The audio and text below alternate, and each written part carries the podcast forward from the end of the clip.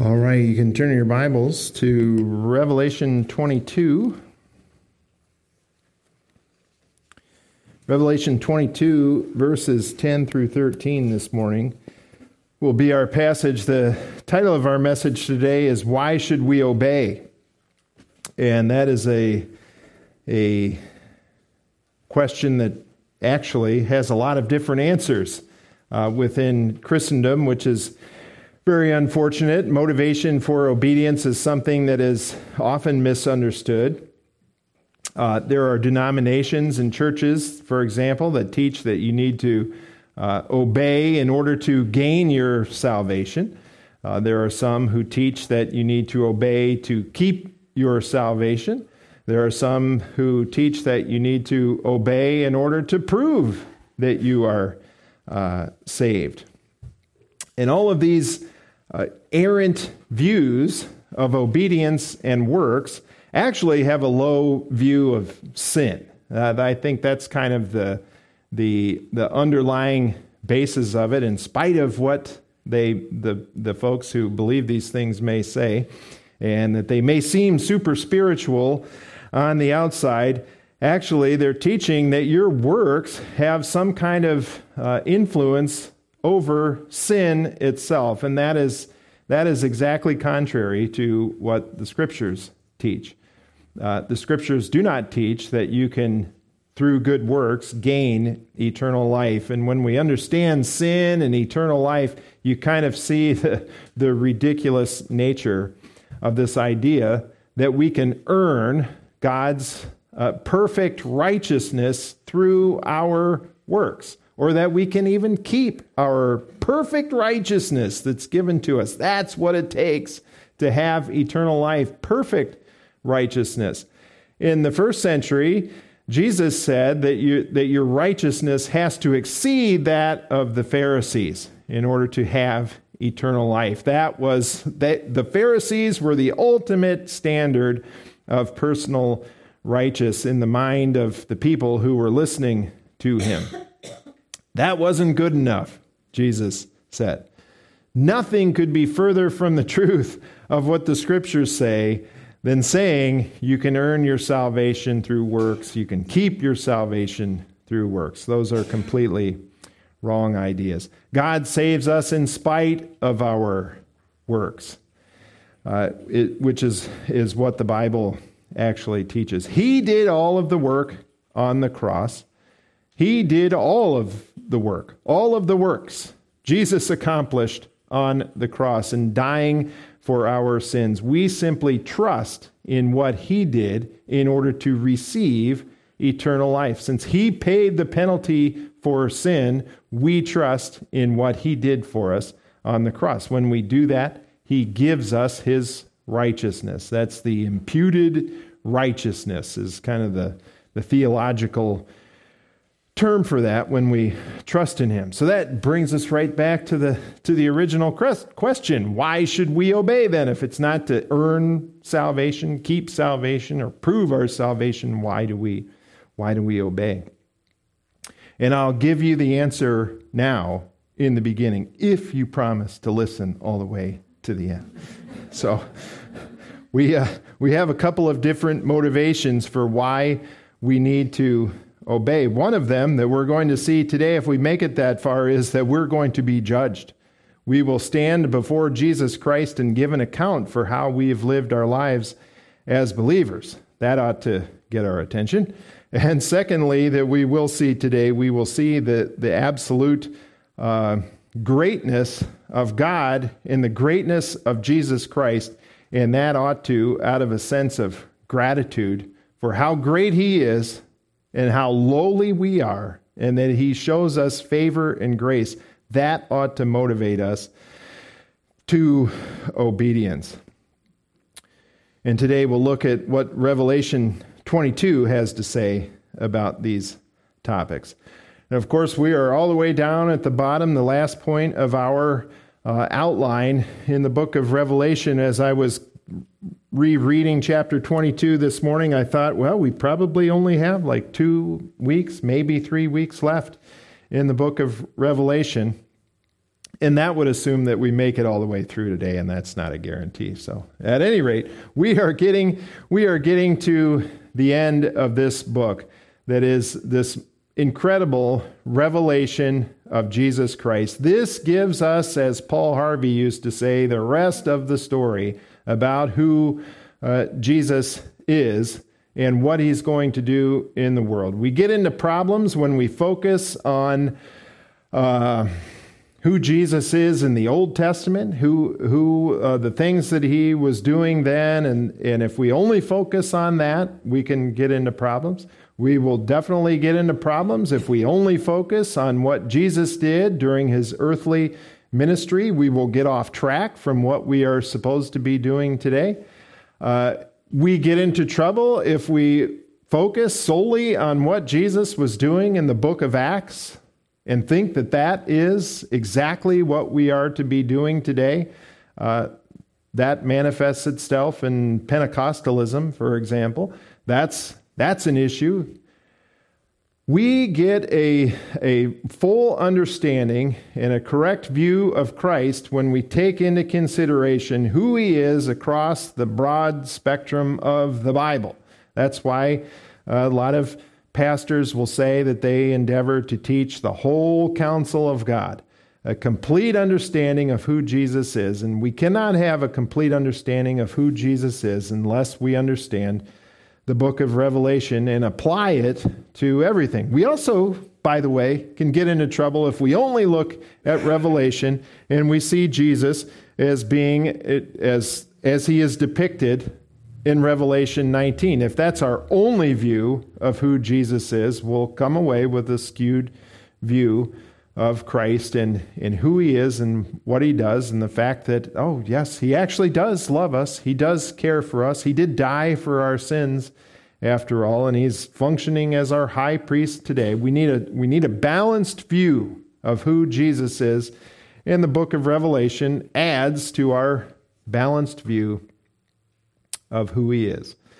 And so the, the book of Revelation, it sets out this basic timeline of the end times, if you will. Uh, there will be a rapture of the church uh, that you could equate to Revelation chapter 4 if you want to make uh, Revelation chronological, which I, in large measure, believe that it is. It's chronological with some breaks in the action we saw. Uh, the rapture of the church would happen after the messages to the churches before the tribulation begins. That's the way it's laid out. John is called to heaven in Revelation 4. Tribulation begins in Revelation chapter 6. And as, as we've seen, seal, trumpet, and bowl judgments constitute the seven years of the tribulation. And then Christ comes again at the end of that seven years, Revelation 19, establishes a kingdom on the earth for 1,000 years and then at the end of the thousand years, we get to where we are today in our study, have been for several weeks, with the eternal state. After the kingdom, after sin and death, sin and all its consequences essentially are dealt with at the great white throne judgment, then we can be ushered into this new heavens and new earth, new creation of God, where we will live with Him for eternity in perfect fellowship. So last week we we looked at why why worship God. Kind of uh, similar titles actually. Uh, worship and obedience are very very closely connected concepts. Actually, we we uh, obey God because He's greater than we are. There's another, there's another one. We got to add a third reason why we ought to obey. He's greater than we are. And when we subject ourselves to him and to his word, essentially do what he says, that is a sign of worship, individual worship. Eh, uh, worship of God as an individual. We we do corporate worship here in church. That's different from our from our daily our daily worship of God. But we saw uh, the, the words that are spoken here are faithful and true. We saw that this, uh, this closing section is very closely tied to the beginning of the book of Revelation, where John was going to lay out the things that he was going to say. Then he said them in chapters 2 through uh, here in 22. And now he's essentially saying again what he's said. And we get a whole, a whole host of applications from that that you can review from the message last week if you would like. Uh, when is this going to take place? When are these events going to take place? Uh, the verse 6 of Revelation 22 these words are faithful and true, and the Lord, the God of the spirits of the prophets, sent his angel to show his bondservants the things which must soon take place. We looked at the language of that and saw essentially that what it's saying is this is the next event on the horizon, and we'll look at that uh, some more today. And then we looked at this idea of worship, since John here worships the angel. Obviously, that was the wrong thing to do. Second time that, that John did that, has done that in this book of Revelation, uh, giving us an indication of how incredible the, the things that he was seeing were.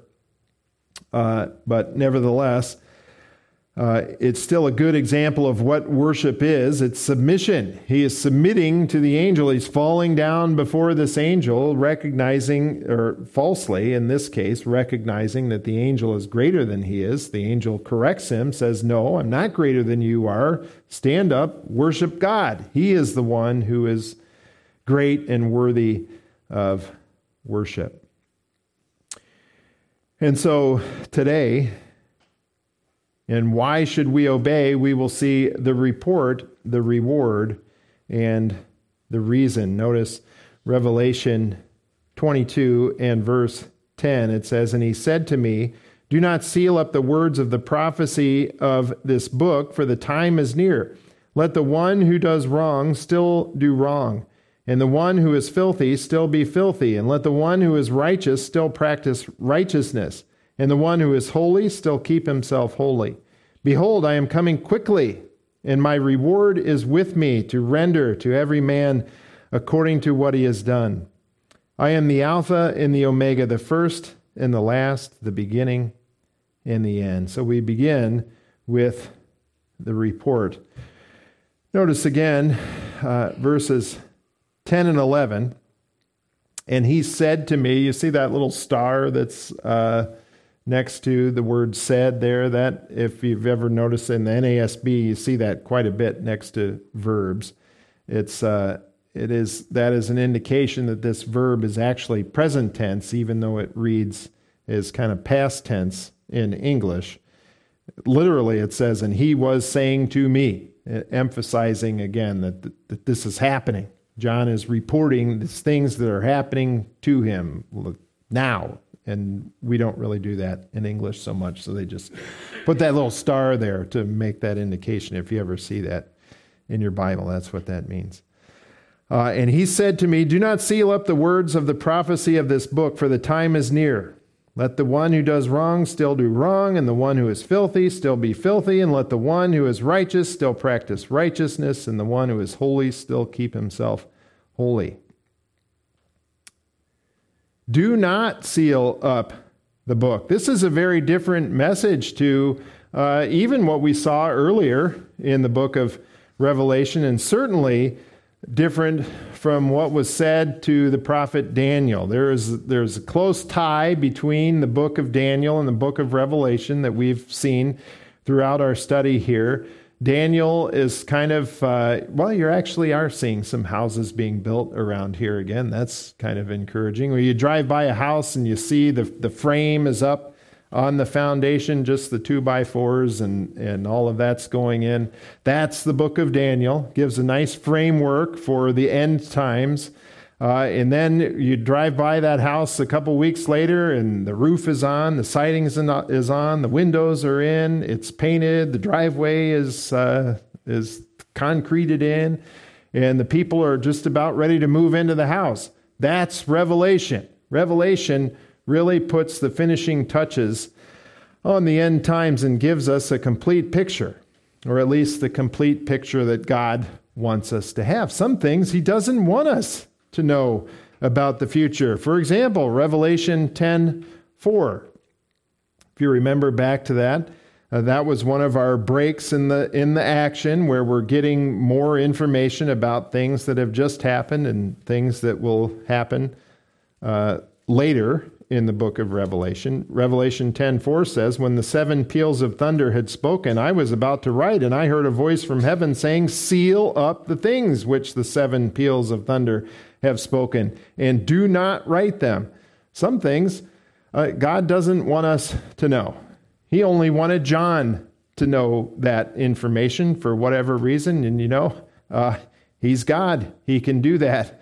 Uh, and that's a good lesson for us in a lot of different areas.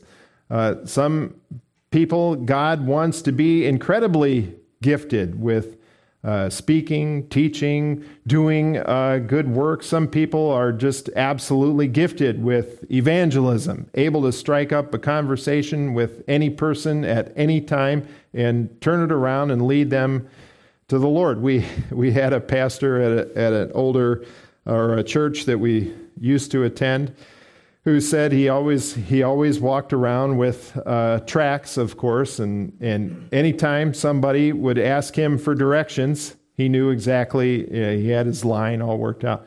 Uh, do you know? Do you know how to get to so and so? No, I have no idea how to get there, but I know how to get to heaven. And trusting in the Lord, you know, this kind of. There are people who are just absolutely gifted in that regard because God can he can dole out gifts the way that he that he wants to. And this shouldn't cause us to be jealous or that kind of thing. It ought to motivate you to find out what your gift is and use it to the best of your ability. We shouldn't be trying to uh, make revelation 10:4 our our verse that oh I'm going to find out what the seven peals of thunder said. And, and if I can't find it in the Bible I'm just going to make it up that's, that's a problem. You don't want to do that. Uh, for whatever reason, God wanted John to hear that, and he didn't want us to know what it was. Uh, Daniel, chapter 8, some of the things that he uh, heard, in fact, were to be sealed up and kind of uh, brought to light later, if you will. Daniel 8, 26. The vision of, uh, it says, the vision of the evenings and mornings which has been told is true, but keep the vision secret, for it pertains to many days in the future. So, uh, what exactly did that mean? Daniel wrote it down. I mean, we have it here. I think that is uh, an indication that Daniel wasn't to be uh, making that his life's mission to, to go around the world and spread this truth. Uh, instead, record it. It will be in the Bible. When other things take place, this is going to make more sense to people. Uh, same, same idea in Daniel 12, 4. But as for you, Daniel, conceal these words and seal up the book until the end of time. Many will go back and forth, and knowledge will increase. That we could spend a whole week talking about exactly what that what that means. But at any rate, uh, the book of Daniel uh, is obviously in the scriptures. It's here for us to read now. At the time, Daniel was told to not uh, not spread these spread these things around. God would take care of making this message known more. Now, here in the end of the book of Revelation, he said to me, "Do not seal up the words of the prophecy of this book." Make the message known, John. Uh, recorded here, make sure that people know about this truth. And the same is true for us as well. You know, as uh, we kind of mentioned last week a little bit, the book of Revelation, people don't, in Christendom, don't like to talk about Revelation. Uh, a lot of times uh, there's differences of opinion. We don't want to offend anyone. We talked about kind of uh, maybe the real reason is that it talks about sin and its judgment, so the modern church doesn't like to talk about that too much.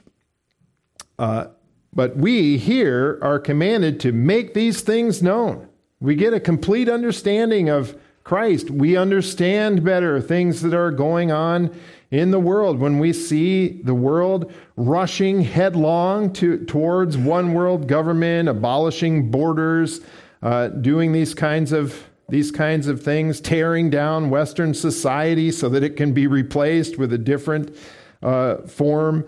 Uh, we know. We know exactly what's happening. It's God's plan for this world, uh, leading up to Him restoring all things as we see Him doing here in Revelation. It's not God's plan that the world would be a terrible place, but nevertheless, He's telling us in Revelation how events that are going to take place for Him to restore all things.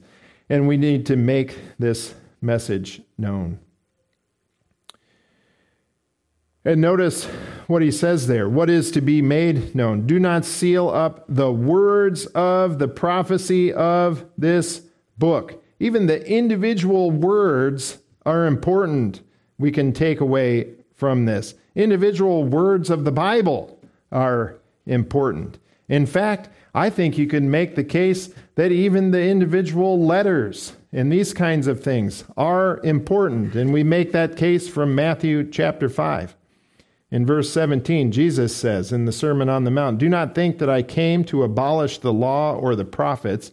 And when he says that, uh, we may have in our minds the law, the Ten Commandments, the, the, the law given to Israel. And that's not, a, that's not a good understanding of that phrase. When he says law or the prophets, he means the Bible, the, the entirety of the Hebrew Bible. Do not think that I came to abolish the Bible. Jesus is saying, I'm not I didn't come here to throw out the Bible and start with something new. I did not come to abolish but to fulfill. Verse 18, for truly I say to you until heaven and earth pass away not the smallest letter or stroke or as I believe the the King James version says jot or tittle that's where that phrase comes from. Not the smallest letter or stroke shall pass from the law until all is accomplished. God's word is true, as Mike said this morning in Ezekiel. The things that he says are going to happen will happen. Nothing in the scriptures is not going to happen that is promised to happen. Again, from the law until all is abolished there at the end. When he says law, he's referring to the scriptures. And incidentally, that smallest letter, the, uh, the jot or tittle, that's, uh, that is an indication that everything in the scriptures is important. Uh, all of the words, all of the, the concepts that are being transmitted to us through by the Holy Spirit to these human authors, recorded for us in the scriptures, all of that is important. That's why we believe in the verbal plenary uh, inspiration of the, the original manuscripts. God was uh, working through the Holy Spirit for the individual authors when they put uh, quill to papyrus. or pen to paper in, in our modern language, they were doing it under the inspiration of the Holy Spirit.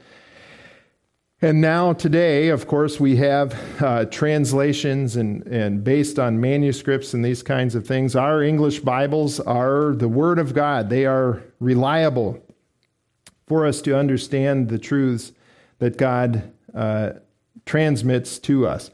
When, when Jesus here talks about the smallest letter or stroke, he's kind of referring to in the Hebrew language, of course, that's very intricate and this kind of thing. And later, actually, and it's only consonants in the original Hebrew. When, when the authors of Hebrew were writing, they were writing only consonants onto the, the uh, whatever they were inscribing it to. The vowels were actually added later.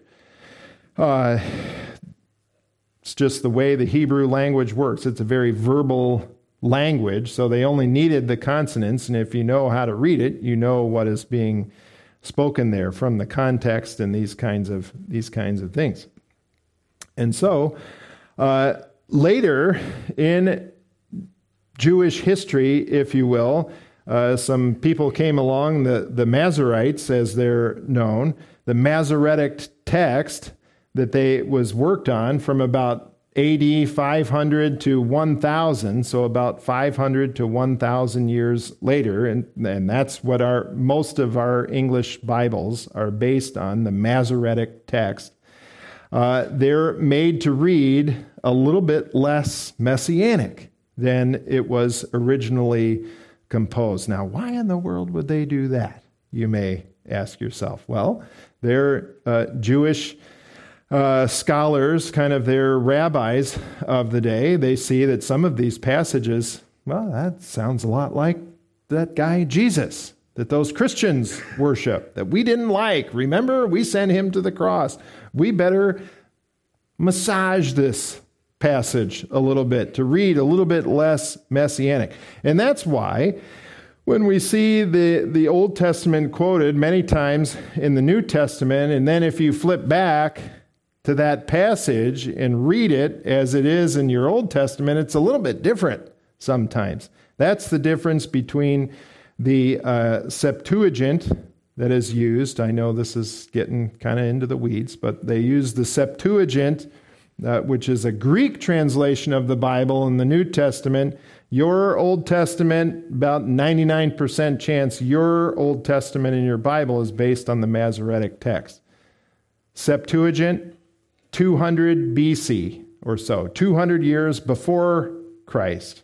Masoretic text, about a thousand years after Christ. Septuagint, based on older manuscripts before Christ came. They had no reason to change passages to be less messianic, if you will. Jewish scholars, 500 to 1,000 years after Christ, had a pretty good reason to make passages seem less messianic than they actually are. I am no expert on this topic. There is an expert on this topic who wrote a book about it, Dr. Michael Rydelnik. I would highly recommend that, The Great Messianic Hope. He wrote an entire book on this topic and goes through uh, many, if not all, of the passages where this kind of thing happened. All of that to say, the individual words are very, very important. And God is here saying this through the angel to John do not seal up the words of the prophecy of this book because the words are very, very important. And in fact, we're going to see that the prophecy is important because it's a motivation for godliness. Everywhere that Christ's second coming and the rapture is talked about is ultimately a motivation for you to obey God in His Word. It's not so you can impress your friends or get in arguments with reformed people or whatever who think, oh, this is all, all in the past. It's already happened. Oh, yeah? Well, what about now, it's to motivate you to live for the Lord today. And so, how should we interpret this? I, you already know the answer to that. Consistent, literal, literal, grammatical interpretation. Take it for what it's worth. The same way that when you receive a letter from the IRS, you read that, you take the words as they are on the page, you don't try to cast it off on your neighbor. Oh, my neighbor owes $10,000. That's not me. I don't, you don't do that. You read it as it is presented to you. The Bible is the same, the same way. Now, what in the world is, where does verse 11 come from? Let the one who does wrong still do wrong, and the one who is filthy still be filthy. Let the one who is righteous still practice righteousness, and the one who is holy still keep himself holy. Is God suddenly laissez faire he doesn't care what we're, what we're doing? Of course not.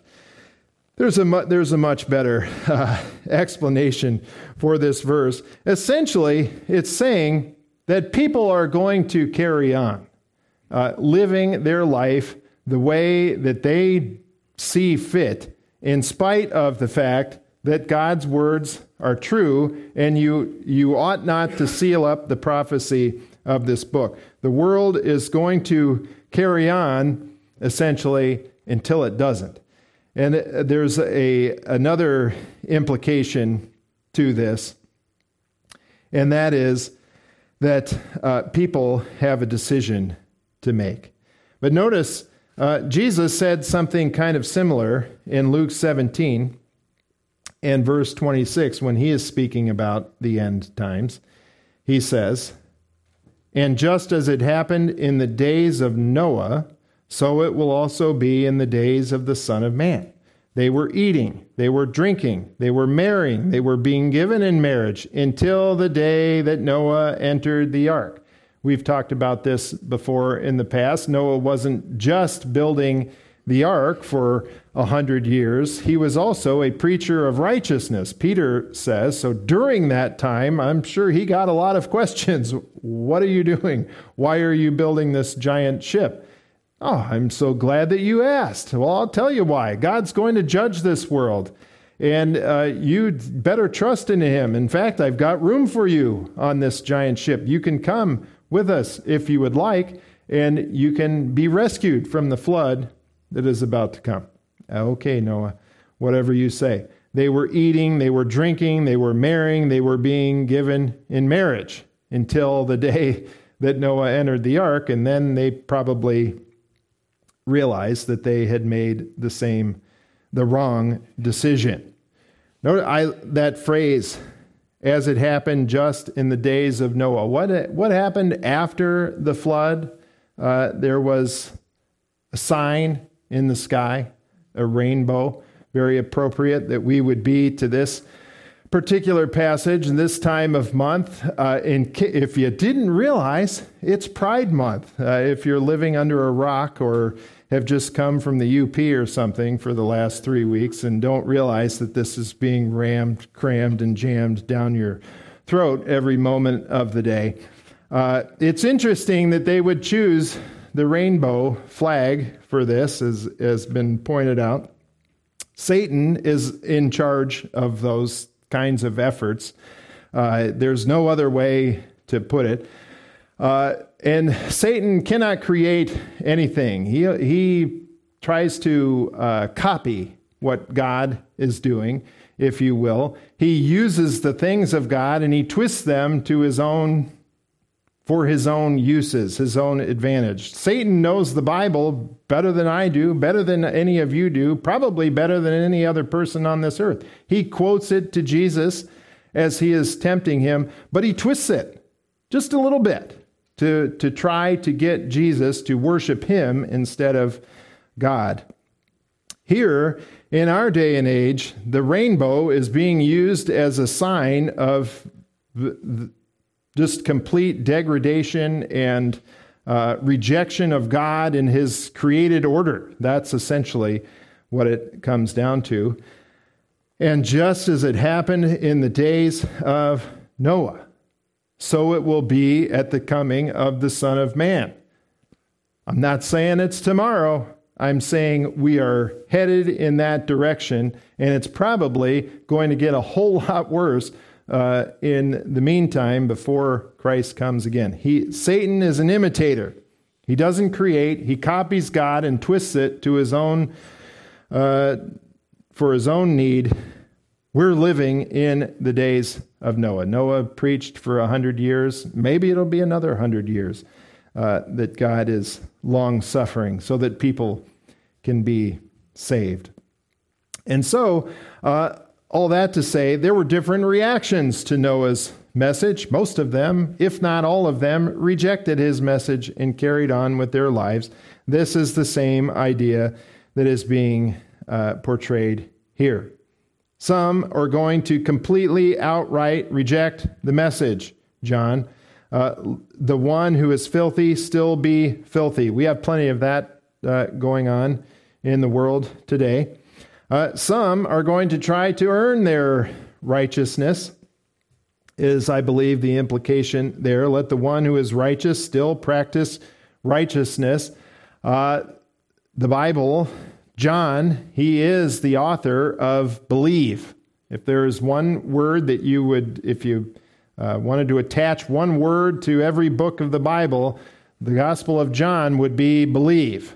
That's what it's all about. There isn't the, the word repent does not appear a single time in the Gospel of John. The word believe appears a hundred times. Trust in Christ for eternal life. You cannot earn it through your righteousness. Some are going to reject John's message and continue down the path of works.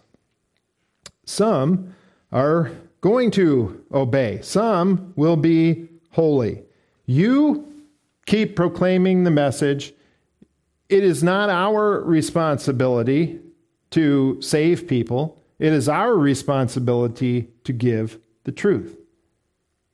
God, through the work of the Holy Spirit, convicts people. You are not, uh, sometimes you can be the tool of the Holy Spirit to convict someone, but it isn't up to you to get that person saved. Let God handle that. You just be obedient. And uh, in, as an application to this for this passage to us, don't seal up the words of the Bible because oh that person is so terrible they'll never get saved. Just keep giving them the truth, and make sure you're giving them the truth. Some are going to reject it outright. Some are going to continue down their path of of works based salvation. Some are actually going to listen and believe and obey. We just need to uh, be obedient and realize that Christ is coming again. And oh, by the way, notice verse 12. We see that in the reward. That even though people are going to continue on their merry way, that doesn't change the fact that Jesus is coming again. Just like uh, people eating, drinking, marrying, giving in marriage in Noah's day didn't change the fact that one day the judgment was going to come. Same idea here in Revelation. Revelation 22:12 Behold, I am coming quickly, and my reward is with me to render to every man according to what he has done. There's that word again, behold that starts off verse 12 that's a that's a command it's an imperative. Behold pay attention listen to this. Now something important is about to be said. I am coming quickly. And this this word is used i think it was uh, i think behold was used well john uses it more than anybody else. We'll put it that way. I don't remember exactly how many times it's in the New Testament. John uses it more than anybody else. He uses that word 29 times in all uh, five of the books of the Bible that he wrote. 25 of them are in the book of Revelation. So, Revelation, more than any other book, uses this, com- this word, and it's always a command. Pay attention. Listen to this.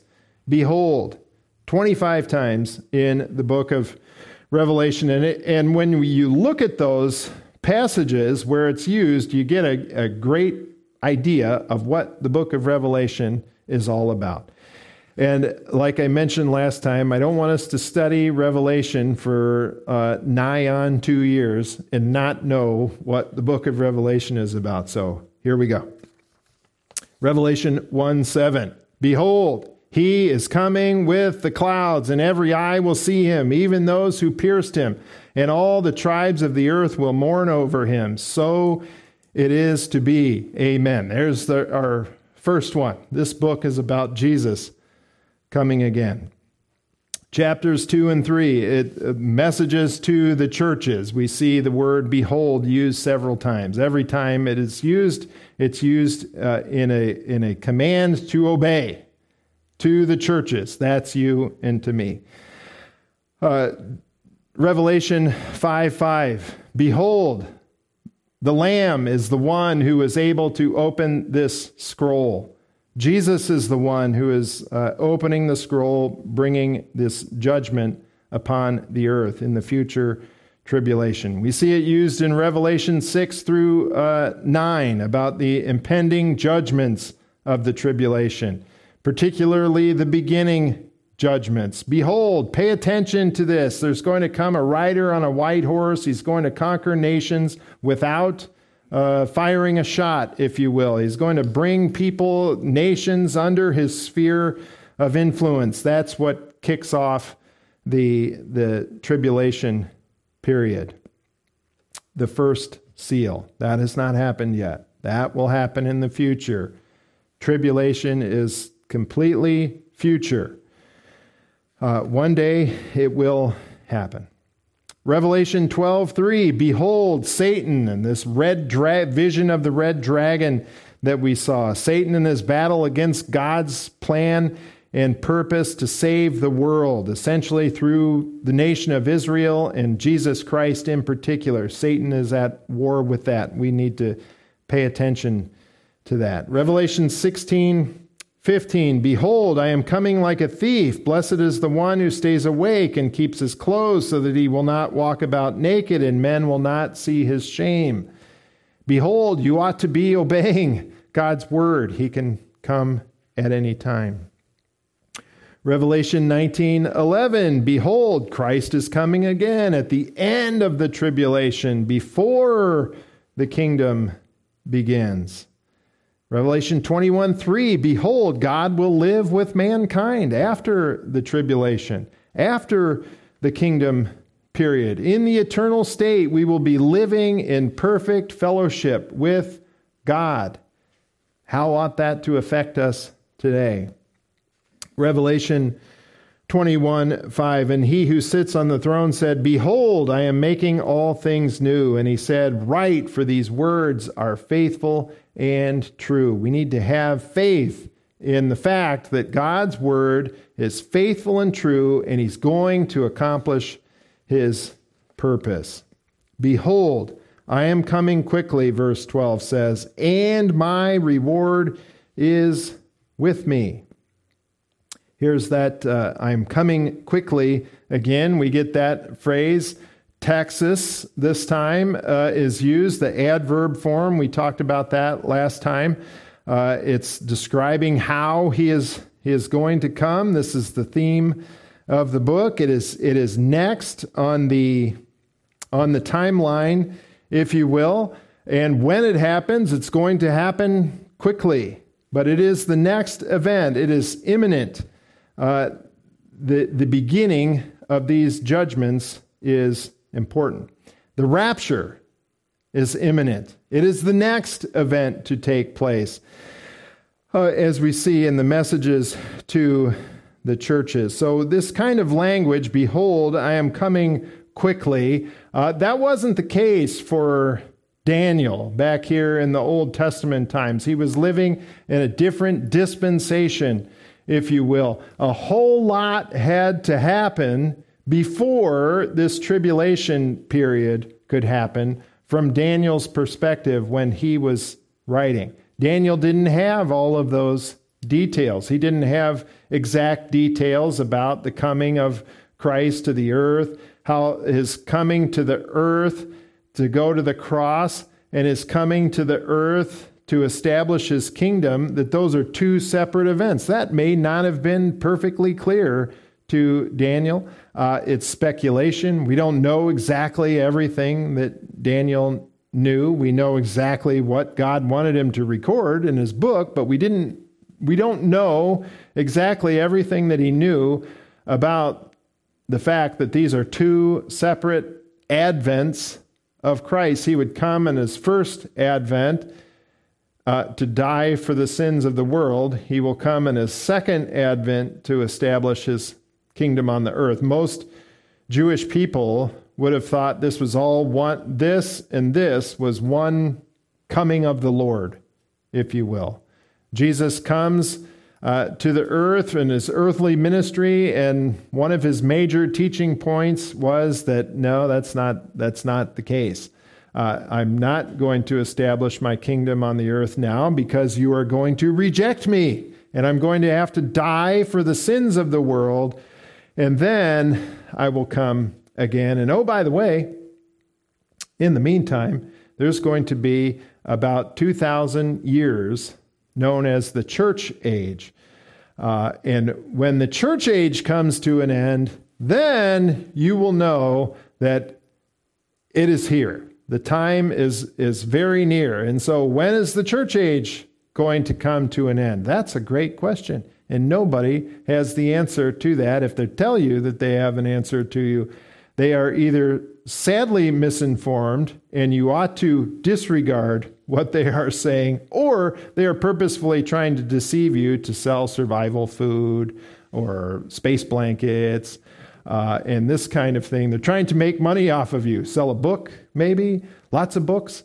They're, they're purposefully misleading you because we do not know when it will end. It could end in five seconds, it could end in 5,000 years. Our mandate is to be faithful during this time. Nevertheless, it is imminent. It could happen at any time that Christ ends the church age by rapturing us to heaven.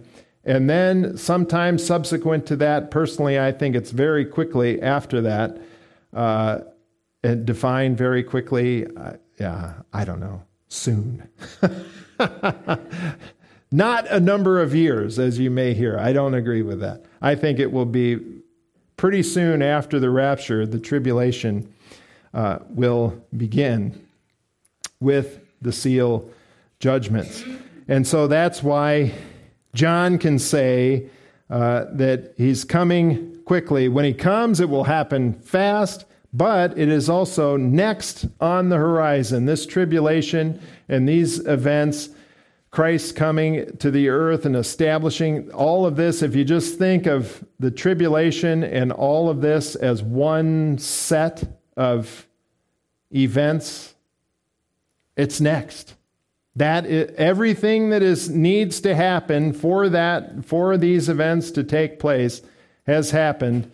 Uh, I guess excluding the rapture of the church, which is a, a very unique event in history. Uh, so the, here's a this is to scale uh, lengths of the dispensations. Where I didn't name the dispensations for you, but the time in the garden, yeah, we don't. It's probably infinitesimally small. I had to put something on there uh, for you to be able to see that. Uh, probably didn't last very long before they sinned. That's known as the dispensation of innocence by scholars. There's a time of conscience between uh, kind of the exclusion from the garden until the flood came, 1,665 years on the basis of the timeline presented in the Bible, which I think is accurate. And then there's a time of government uh, when uh, God gave to Noah that, that there needs to be a punishment for the shedding of blood until he made the promise to Abraham. That's about uh, 106 years. And then the time of promise, from the time of Abraham until Israel is, is, is receiving the law, that's about 796 years. The time that Israel receives the law until the church is established, 1,479 years.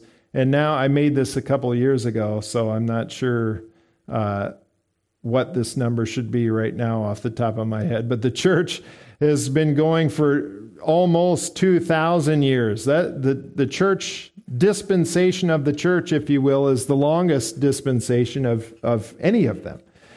That is a great indication to us of God's uh, long suffering, his patience, his desire for all people to trust in him. And that continues on today. And then that will come to an end with the rapture of the church. And then the, tribulation, this little tiny thing right here seven years of tribulation, a thousand years of kingdom. Look at that. The church age is twice as long as even the kingdom period. And then here's the eternal state is down here. It just goes forever. Forever is a, is a very long time, if you didn't realize that already. So when he's saying that he's coming quickly, he means that it's next. And when it happens, it will be happen rapidly. Notice also that his reward is with him. When he comes again, uh, his reward is with him. When he comes again for us at the rapture of the church, his reward is with him. That is what he is, is referring to specifically here is the judgment seat of Christ. we face the fact that we are essentially going to have a final exam, if you will, except we're not going to have to answer questions. Uh, our, our answers to the questions that God is asking us today are going to be read back to us. And we're going to be given a reward based upon our faithfulness as believers. And we can suffer loss at the judgment seat of Christ. I don't, we don't, I don't want us to have a, a view that we're going to be punished at the judgment seat of Christ, that somehow God is going, oh, you're going to pay for that later. You, you know, you might hear uh, unbelievers or believers even flippantly say that about some sin. Oh, you're going to pay for that one later. Uh, well, as a believer, no, my sin has been paid for at the cross of Christ. Praise the Lord. Uh, but I can definitely suffer loss because of sin in my life at the judgment seat of Christ. And these things are going to be made known to us at this time. And we will receive a reward, but we can also not receive a full reward. And we'll see that from some of our passages here. And the fact of the matter is that all people face the judgment of God at one time or another. I believe that this verse 12 is specifically speaking to believers and saying that we face the judgment seat of Christ. Christ is coming with his reward. Be obedient today so that you can receive a full reward. And here's our judgment seat of Christ slide that is packed with information that you probably can't see from where you're sitting. But nevertheless, it is for believers. The judgment seat of Christ is only for believers. It is not for unbelievers. It is for you and for me who have trusted in Christ. Every one of us faces this judgment. Romans 14, 10 through 12. 1 Corinthians 3, 10 through 15, a wonderful passage. 1 Corinthians uh, is an incredible book of the Bible that addresses so many issues in the church today, uh, not just in Paul's time, but it is very relevant for us today. And he lays out very clearly that every believer faces judgment. Every believer will ultimately be saved, is saved, and will be saved, but you still you face judgment. According to the grace of God, Paul says, 1 Corinthians 3:10, which was given to me like a wise master builder, I laid a foundation and another is building on it. But each man must be careful how he builds on it. For no man can lay a foundation other than the one which is laid, which is Jesus Christ. Now, if any man builds on the foundation with gold, silver, precious stones, wood, hay, straw, each man's work will become evident, for the day will show it, because it is to be revealed with fire. And the fire itself will testify, test the quality of each man's work. And if any man's work which he has built on it remains, he will receive a reward. Revelation 3:12 Behold I am coming quickly and my reward is with me. If any man's work verse 15 of 1 Corinthians 3 if any man's work is burned up he will suffer loss but he himself will be saved yet so as through fire. So uh, it, the, the judgment seat of Christ has been compared to a judge, to a graduation ceremony. Some people, the valedictorian is very happy. He's very happy with himself or herself. I did it. I studied harder than anybody. I did better than anybody, and I'm receiving this great reward. And then there's the other kid who's sitting there. Uh, I didn't study. I had a lot of fun during uh, school, but I didn't study and I'm not getting a reward, but I made it through by the skin of my teeth. There's, there's a parallel there with people getting to heaven. Yes, you're glad that that is over. You made it to the next uh, thing, but yeah, I probably could have done better. And uh, I can assure you that your sense of, of uh, regret will be much greater than your graduation ceremony from high school when you're standing before the Lord of the universe uh, and giving an account for how you have lived. It is a determination of reward only, the judgment seat of Christ. It is not a time for you to be punished, uh, but you can lose reward. John says, 2 John 8, Watch yourselves that you do not lose what we have accomplished, but that you may receive a full reward. Not punishment, reward. Sin has been paid for completely. That's why the guy in 1 Corinthians 3:15 is making it through but as through fire because sin has already been taken care of. It's not a determination of punishment. Romans 5:1. Therefore, having been justified by faith, we have peace through God and our Lord Jesus Christ. Romans 8:1. Therefore, there is now no condemnation for those who are in Christ Jesus. Uh, so it will be a time of reward only, not a time of punishment. It is only for believers. There are several crowns, specific crowns that are mentioned for specific purposes that you could uh, potentially receive. This, uh, these are the ones mentioned in Scripture. It's not that these are the only ones. Uh, nevertheless, we've talked about those in the past. We won't do it today. Uh, but every person, not just believers, faces judgment before God. Believers, judgment seat of Christ, I believe, shortly after the rapture. That's when we'll all be there together. Uh, there's also in Ezekiel 20 uh, what's what I call, or it, the scriptures refer to, the believers passing under the rod that's for Israel. At the close of the tribulation, they will the nation of Israel will be judged. I believe they will be resurrected. All Jewish people will be resurrected at that time. Those who uh, pass the test, those who believed in God, will enter into the kingdom. Those who do not will not pass under the rod. They will be excluded from the kingdom.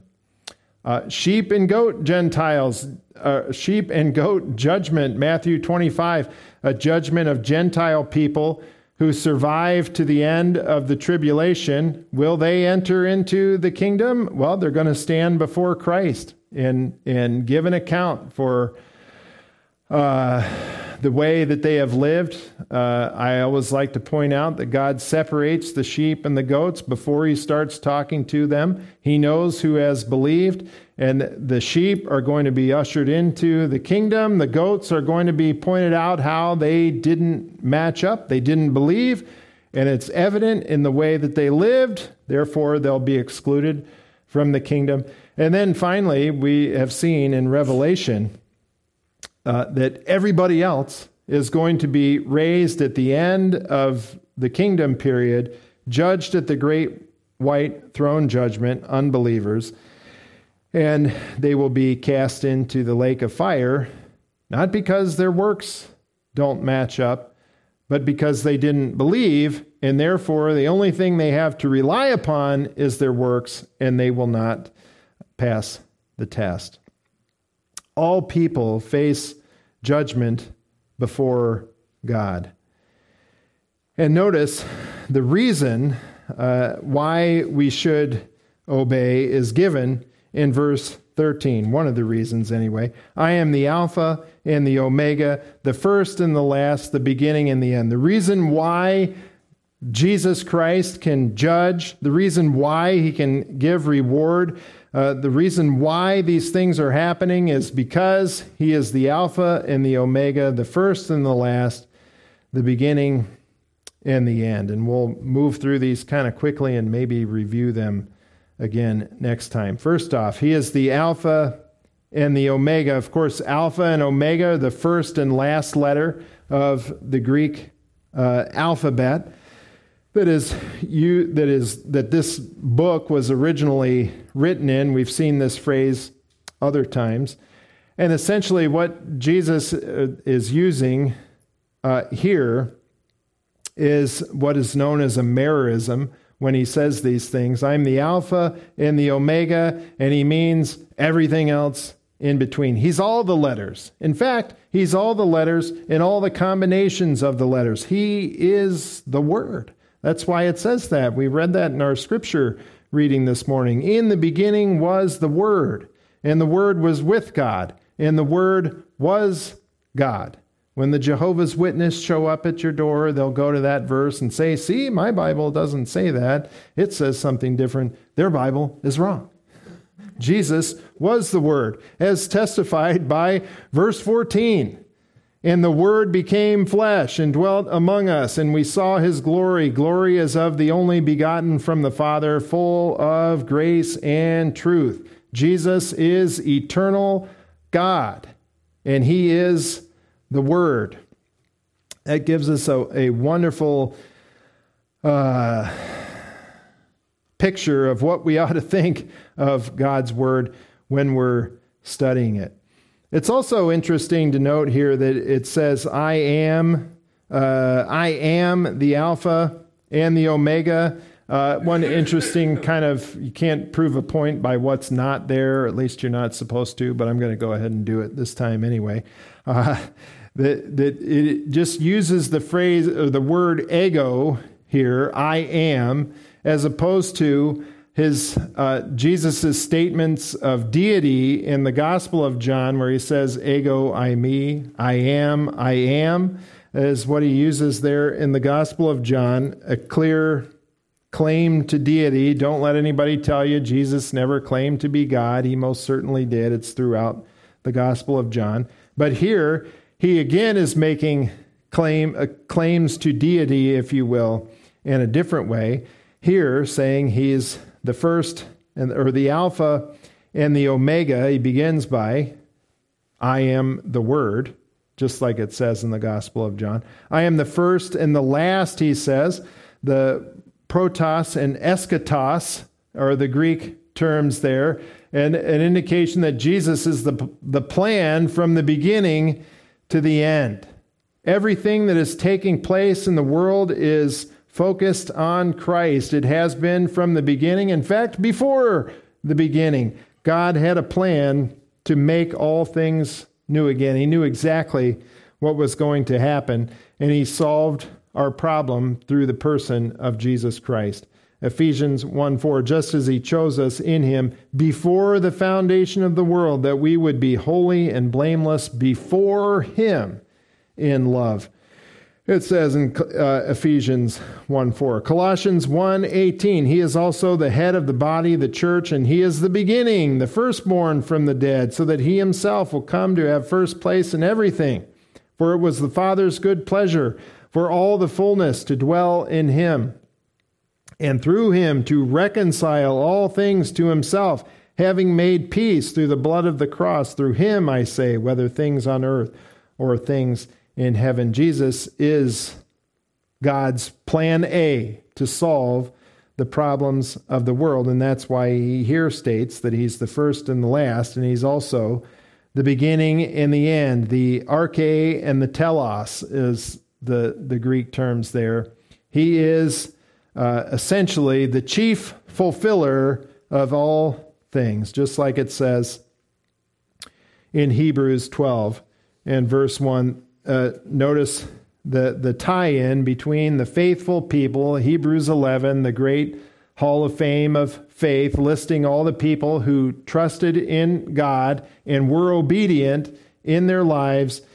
The author of Hebrews sums it up like this Therefore, since we have so great a cloud of witnesses surrounding us, let us also lay aside every encumbrance and the sin which so easily entangles us, and let us run with endurance the race that is set before us, fixing our eyes on Jesus, the author and perfecter of faith. That, that's a very similar phraseology to what we have here in Revelation, arche and telos.